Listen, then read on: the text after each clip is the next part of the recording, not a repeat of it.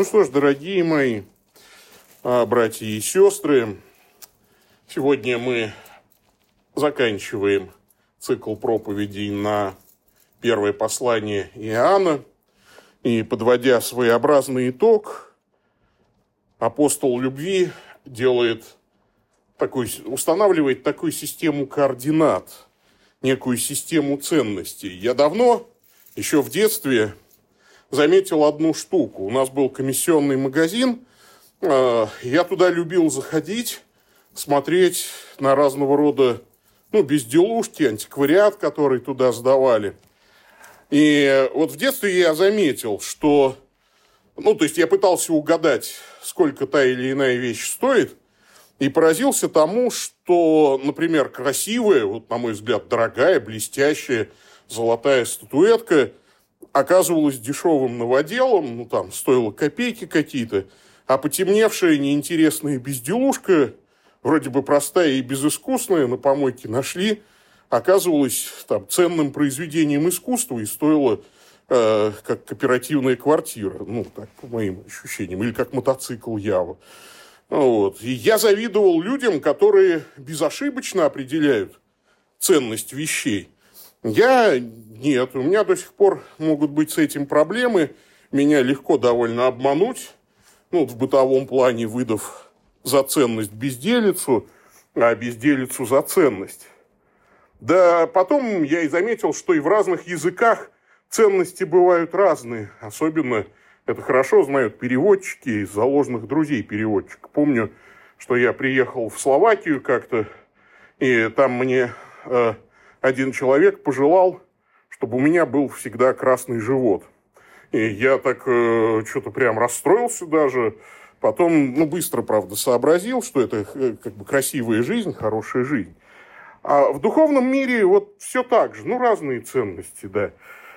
А, когда-то мне казалось, что все истинно духовно ценное не может быть родным и домашним. Ну, что это такое? Ну, православие, ну, христианство. Ну, это как-то слишком просто, обыденно. Наверное, истина и красота духовная, они где-то за морями, и искать их надо где-нибудь в Индии.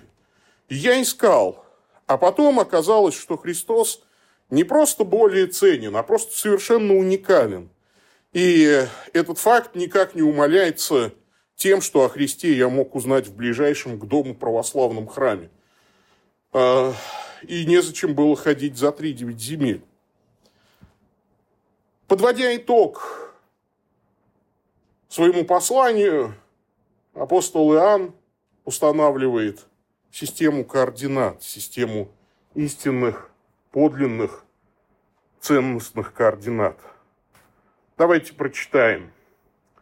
1 Иоанна, 5 глава, с 19 по 21 стихи. Мы знаем, что мы от Бога, а мир в целом лежит во власти лукавого. Читаем в переводе Кассиана.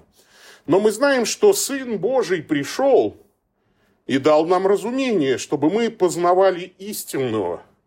И мы в истинном, в Сыне Его, Иисусе Христе. Он есть истинный Бог и жизнь вечная. Дети, храните себя от идолов. Христианская система координат показывает то, что по-настоящему дорого.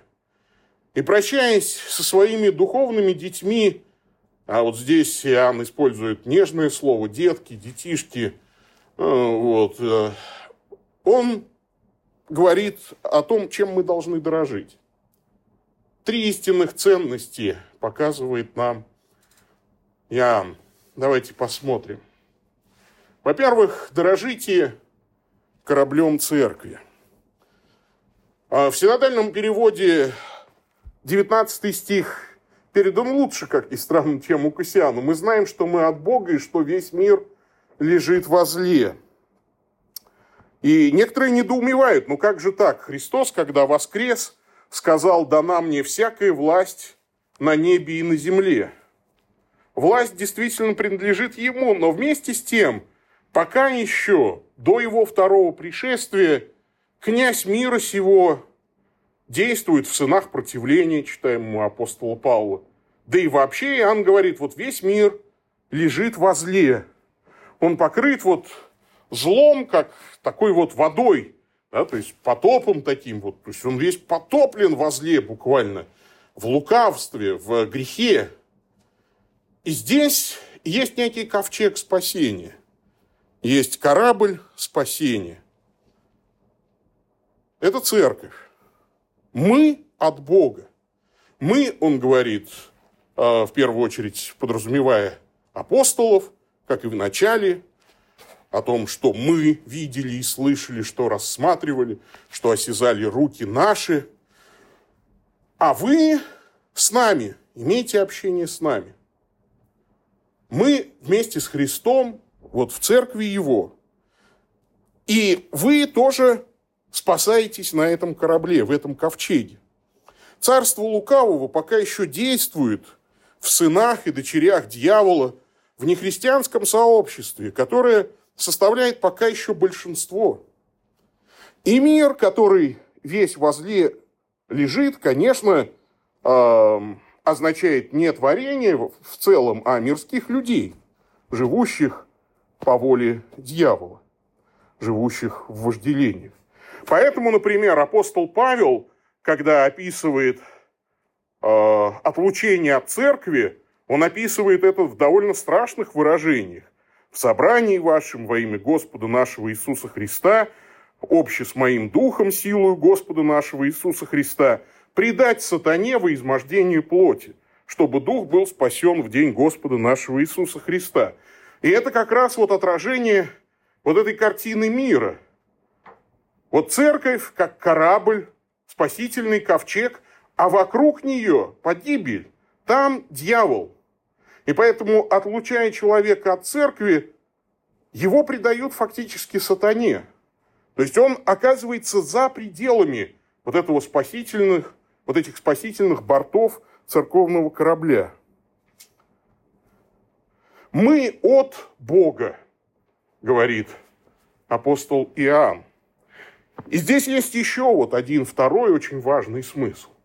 Этот корабль, этот ковчег, он открыт – он охотно принимает на борт тех, кто хочет спастись. Мы от Бога, и Иоанн использует предлог «эк», то есть как бы мы вот из Бога или от Бога действительно пришли к вам. Это не предлог «апо», который означает, что ну, кто-то далеко ушел от Бога, а это вот предлог, который обозначает некое посланничество – а мир в зле, то есть внутри, в сфере зла. Мы как бы от него пришли в мир. Мы, как церковь, здесь прогрессоры, посланцы Царствия Божьего. Не наше дело вмешиваться в дела этого мира. Мир как-то устраивается, мир живет по каким-то своим законам. Мы здесь совсем с другой целью. Спасти тех, кто желает спасения. Интересно, что даже в атеистическом государстве, например, у братьев Стругацких, была очень сильна вот эта идея прогрессорства. Они много думали и во многих своих произведениях рисовали идеальный мир будущего, где прогрессоры, ну вот как-то все сделают хорошо. Вот какие-то посланцы вот такого мира полдня 22 века преобразят этот мир, преобразят, вернее, другие миры, еще не столь совершенные. Но очень скоро братья Стругацкие поняли, что сама по себе идея прогрессорства не работает. И, наверное, одним из самых таких э, полных разочарования в прогрессорстве произведений э, вот стало знаменитый, э, знаменитый роман «Трудно быть Богом», это очень похоже. Мы действительно иногда ощущаем себя как Румат и Исторский в Арканаре. Я просто хочу процитировать, ну, самый, наверное, знаменитый фрагмент беседы Руматы с философом Будахом, когда ему предлагают местному вот философу на планете, погрязшем в брачном средневековье, ему предлагают дать совет Всевышнему. Что, по-вашему, следовало бы сделать всемогущему, чтобы вы сказали, вот теперь мир добр и хорош? Будах, одобрительно улыбаясь, откинулся на спинку кресла, сложил руки на животе. Кира жадно смотрела на него. «Что ж, — сказал он, — извольте, я сказал бы всемогущему, Создатель, я не знаю твоих планов. Может быть, ты и не собираешься делать людей добрыми и счастливыми. Захоти этого. Так просто этого достигнуть. Дай людям волю хлеба, мяса и вина. Дай им кров и одежду. Пусть исчезнут голод и нужда. И вместе с тем и все, что разделяет людей. И это все, спросил Румата. Вам кажется, что этого мало? Румата покачал головой. Бог ответил бы вам. Не пойдет это на пользу людям. Ибо сильные вашего мира отберут у слабых то, что я дал им, и слабые по-прежнему останутся нищими. Я бы попросил Бога оградить слабых. Вразуми жестоких правителей, сказал бы я. Жестокость есть сила. Утратив жестокость, правители потеряют силу, и другие жестокие заменят их.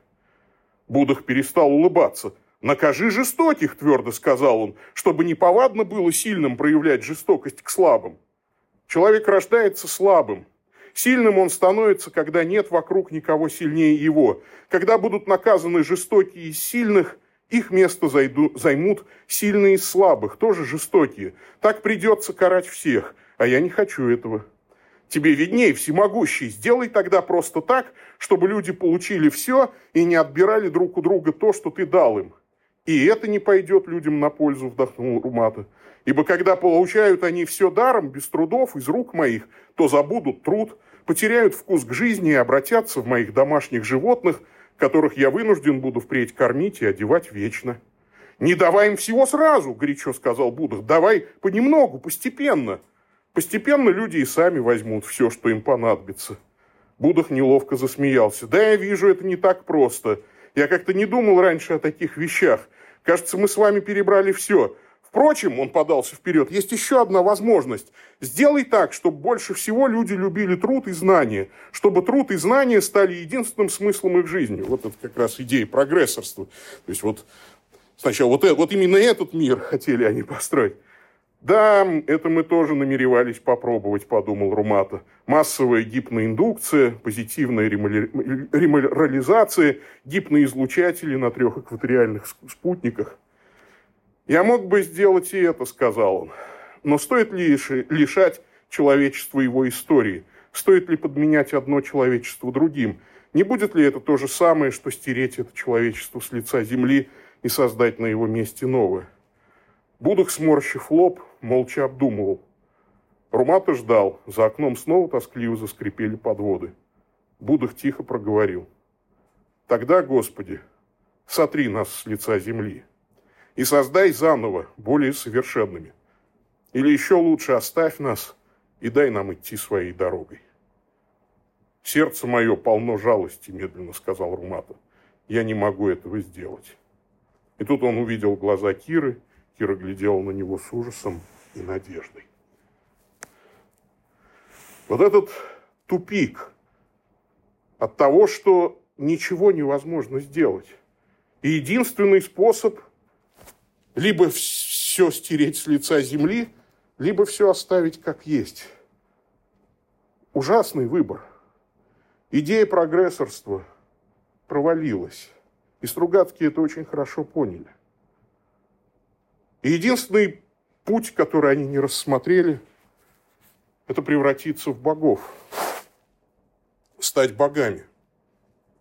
И вот Иоанн говорит об этом дальше. Мы не просто на корабле прогрессоры. На этом корабле люди превращаются в богов. Дорожите познанием Бога. Мы знаем, что Сын Божий пришел – и дал нам разумение, чтобы мы познавали истину. И мы в истинном, в Сыне Его Иисусе Христе, Он есть истинный Бог и жизнь вечная. Церковь не принесла в мир тотальную позитивную реморализацию. То есть нет, не в этом цель. Церковь не принесла в мир меч руматы, когда вы знаете, чем кончается роман. В конце концов, Румата срывается, и было видно, где он шел. да, потому что он мечом прорубает дорогу э, к дворцу. В... Церковь пришла в мир не для того, чтобы поднять восстание и улучшить политические системы, установить на земле золотой век. Мы в мире, который лежит возле. Вот для чего.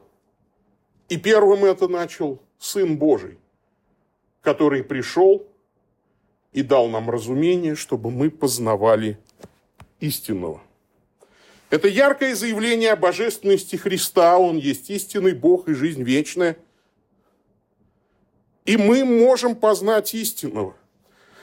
Самые популярные ролики в Ютубе «Как уберечься от мошенников», «Как узнать истинное», истинное, настоящее.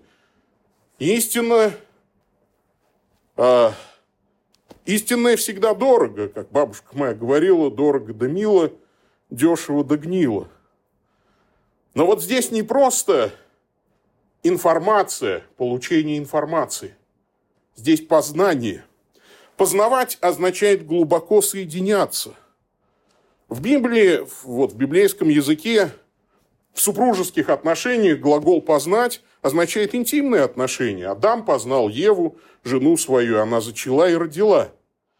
В отношениях с Богом это некий перехорезис, взаимопроникновение – Насколько Сын Божий стал человеком, настолько мы должны стать богами. Тантум квантум – древний принцип христианский, выраженный отцами церкви. И эти отношения приводят к появлению новой жизни, нового качества. Мы рождены от Бога. Мы в истинном, в Сыне Его, в Иисусе Христе – Истина – это не информация, вернее, не столько информация, сколько сам Христос. И это очень важная концепция, мы ее много раз уже здесь подчеркивали, вот для Иоанна. Быть в истине – это не означает обладать правильной информацией, иметь правильный текст. Это означает быть во Христе, в правильном сообществе, в церкви. Мы рождены от Бога в святом крещении, от воды и духа. И апостол Павел, например, пишет, что он в муках рождения всякий раз. «Дети мои, для которых я снова в муках рождения, доколе не изобразится в вас Христос». В этом спасение для мира, лежащего возле. Вернее, для некоторых, тех, кто живет в этом мире, лежащем возле – прыгнуть в корабль церкви и превратиться в Бога по благодати. Отношение с Христом, быть во Христе. Буквально несколько дней назад, 29 апреля, Западная Церковь праздновала День памяти святой Екатерины Сиенской. Это католическая святая, монахиня ордена доминиканцев. Жила она в XIV веке – вот это ее изображение. Она была младшей дочерью в довольно большой семье из 25 детей. Ну, я так представляю, 25 детей. Папа у нее был богатым довольно человеком, ремесленником, жизнелюбом, поэтому детей было много. Потом они даже еще одного мальчика установили, то есть у них 26 детей было. Он был средней руки бизнесмен, ремесленник, красильщик – Поэтому семья не нуждалась, они жили в огромном просто доме, там же были мастерские, там же были работники. И вот маленькая Екатерина с детства хотела стать монахиней. Она любила посещать мессу, любила молиться. Когда ей было 6 лет, она впервые ее посетила видение. Она увидела Господа Иисуса Христа на троне – который улыбнулся ей и благословил ее, ничего не сказав ей. Родители были против, ну как маленькая девочка хочет стать монахиней. Тогда девочка проявила твердость характера. Она сама себя постригла, ну, то есть остригла себе волосы. Ну, то есть родители были настолько разгневаны, что решили ее наказать. Она должна была отныне быть наравне со служанками – то есть, э, ну, что немыслимо было, все-таки социальное разделение тогда было сильно. То есть ее, ну, как бы служанкам, всем слугам было сказано, что Екатерина будет работать по дому наравне с вами. Она должна там убираться, стирать, мыть посуду, там, ухаживать за животными и так далее. Она все безропотно выполняла и э, просто стала меньше спать. Она начала молиться. Ну, то есть она и так много молилась, но поскольку теперь у нее стало много обязанностей, она стала меньше есть и меньше спать. И однажды родители увидели, как она молится, и ей на голову садится белая голубка во время молитвы. Ну, тогда отец прослезился и сказал, что не станет препятствовать девочке стать монахиней. Через некоторое время ей во сне явился святой Доминик, который держал в руках лилию, символ девственности. Лилия горела, не сгорая. И вот лилия стала одним из иконографических атрибутов святой Екатерины.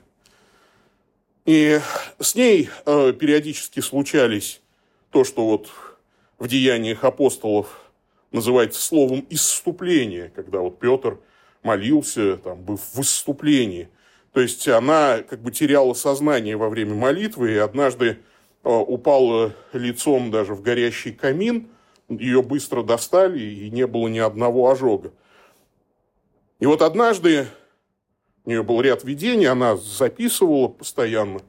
И вот потрясающую фразу однажды она записала в своем дневнике.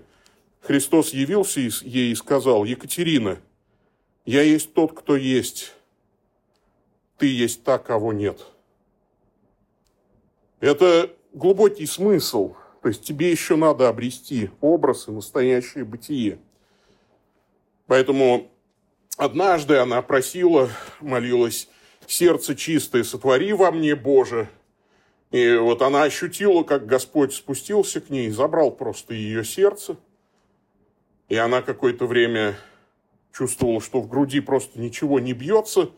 А потом Христос вынул свое сердце и вложил ей вот в грудь. У нее на груди на всю жизнь остался шрам. У нее были невидимые стигматы, но вот шрам на груди от вот этого, от этой пересадки сердца у нее оставался всю жизнь.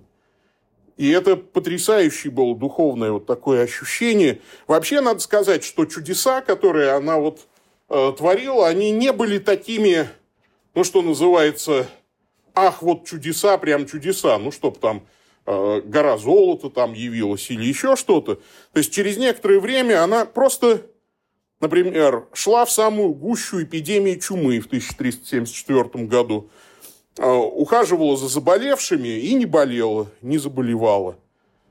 Э, или, например, она была настолько вот полна любви, она же совсем была юная девушка, она читать и писать научилась в возрасте 30 лет, ну, 25 детей, кого там обучать. Школ-то не было.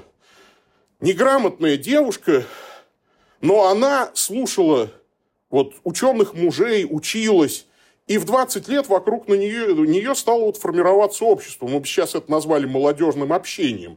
То есть просто люди приходили и общались с ней. Они рассуждали о Боге. И потрясающе было то, что приходили ученые-богословы, э, им было интересно беседовать с этой девушкой о Христе, о Боге и о глубинах богословия. Откуда-то она все знала. И самое потрясающее то, что это не был фан-клуб Екатерины Сиенской, как можно было бы себе представить. То есть слух-то шел какой? Вот если вы будете ходить на эти общения, то потом вы будете искать Бога и любить Бога, искать Христа – и однажды к ней пришел верховный инквизитор Сиены, Габриэлы де Вольтера. То есть кончилось это тем, что он ее решил подвергнуть экзамену на богословие. Вместе с другим известным богословом Джованни Тануччи, Там Тантуччи они проговорили несколько часов, а Габриэле де, Вольтера был таким абсолютно прожженным, ну, знаете, вот средневековым чиновником, инквизитором, погрязшим э, в, как бы мы сейчас сказали, в коррупции. О нем говорили, что он живет роскошно, как кардинал. Он построил э, себе огромную келью, соединив ее из трех келей, кровать у него была покрыта там периной, была драгоценная библиотека, множество драгоценностей, безделушек. И вот они несколько часов говорили с Екатериной Сиенской, и он, подозвав кого-нибудь, говорит, а кто-нибудь можете сходить ко мне домой? Дал ключ. И все, что у меня там дома есть, просто продать и раздать бедным. Ну и ребята тут же из молодежного общения пошли, действительно, на полном серьезе все быстро вынесли из его квартиры огромной, оставили ему только бревиарий. То есть даже кровать всю разобрали, то есть ну, все, вот голые стены, и там, ну, я так представляю, пришел, э, значит, домой кардинал, там на полу бревиарий лежит. Так вот, ну, все продали. А он не только этим удовольствовался – После этого он продал и эту недвижку и пошел прислуживать в монастырь Санта-Кроче во Флоренции, сделался там прислужником. Вот такой силы было благочестие святой Екатерины. Я думаю, вот это то, о чем здесь говорит святой Иоанн, чтобы мы познавали истинного. Чтобы мы познавали истинного. Святая Екатерина, она всю жизнь хотела познавать Христа все ближе и ближе, быть с Ним. И других людей знакомить с Ним. Она много сделала. Э, нет времени перечислять все ее деяния. Но это потрясающий человек был. Потрясающую жажды к познанию Бога. Дорожите этой возможностью. А, ну и третье – дорожите чистотой. Дети, храните себя от идолов, говорит Иоанн. Вот это обращение свидетельствует о высоком духовном статусе Иоанна. Он просто повелевает, храните себя от идолов. То есть это строгое повеление. Храните именно себя. Вы, мы ведь часто думаем, что хранить-то нужно других людей. Там, и мы легко не спровергаем чужих идолов, а своих жалеем.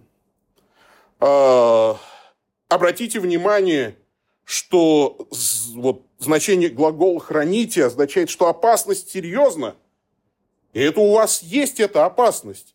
Хотя мы, каждый из нас, наверное, если нас спросить, ну там, представьте, вот, можете ли вы через год ну, представьте, что вы станете там язычником, идолопоклонником. И не на месяце будете сидеть, а там приносить жертвы э, Богу Кришне. Ну, вы скажете, да нет, ну такое невозможно, что за ерунда. А Иоанн говорит, нет, ребят, возможно. Возможно, очень легко. Поэтому вам нужно хранить себя от идолов. Идолы представляют серьезную опасность, поэтому вот даже отделитесь вообще от них. Но, опять же, храните себя это означает, что вы-то сейчас пока еще чисты. То есть у вас еще их пока нет. То есть хранить можно положительный некий статус-кво, да, храните богатство. Ну, то есть вот э, там, держи, что имеешь, говорит Иоанн в Откровении, ну, вернее, Христос Иоанну. Сатана, он ведь часто нам подсовывает ложные ценности – и мы постоянно снова и снова наступаем на одни и те же грабли. Я читал, что в 1941 году, когда немцы воевали с англичанами в Африке, англичане заметили, что э, танкисты немецкие зачем-то на танки переезжают кучки верблюжьего навоза. А они взяли языка и спросили у пленного немца, зачем немцы так делают – и они, немец им сказал, что ну, есть у нас такое поверье на удачу, чтобы вот не подорваться, нужно переехать э, верблюжью лепешечку танком. Ну, англичане начали закапывать в верблюжьи лепешки противотанковые мины. Ну, немцы наезжали на них, и танки рвались. Ну, значит, англичане ликовали. Немцы усвоили урок, и тогда, ну, то есть, что они, значит, ну, как бы перестали наезжать на верблюжьи лепешечки, а наезжали только на те лепешечки, которые, на которые уже кто-то наехал, ну, то есть безопасные, то есть там уже был след от гусеницы. Англичане скоро это поняли, и тогда стали специально тоже на танках проезжать, э, и закладывать мины вот в те лепешечки, по которым уже кто-то как бы проехал. И немцы снова попадались на уловку. И вот эта битва верблюжьих лепешечек продолжалась какое-то время. А я когда об этом читал, я думаю, я увидел ну, много схожестей. Вот а, наша битва с грехами – это битва верблюжьих лепешечек. То есть сатана постоянно нам а, подсовывает мины ну вот в грех. Нам кажется, что это вот очень как-то приятненько, как-то вот интересно, удача, все вот это вот. И всякий раз мы подрываемся. Я сам от себя устаю, потому что подрываюсь на тех же грехах. Но для того и есть очищение кровью Христовой в исповеди. Для того и есть таинство Евхаристии, преображающее нас. Для того и есть церковь, как спасительный корабль. Дети, храните себя от идолов. Итак, три ценности, которыми нам нужно бы дорожить. Дорожите спасительным ковчегом, кораблем церкви. Дорожите возможностью познать Бога и стать Богом по благодати, обожиться, стать причастниками божеского естества. И дорожите чистотой, которую дает вам Христос. Это христианская система ценностных координат. Об этом будем размышлять и молиться. Да благословит нас Господь.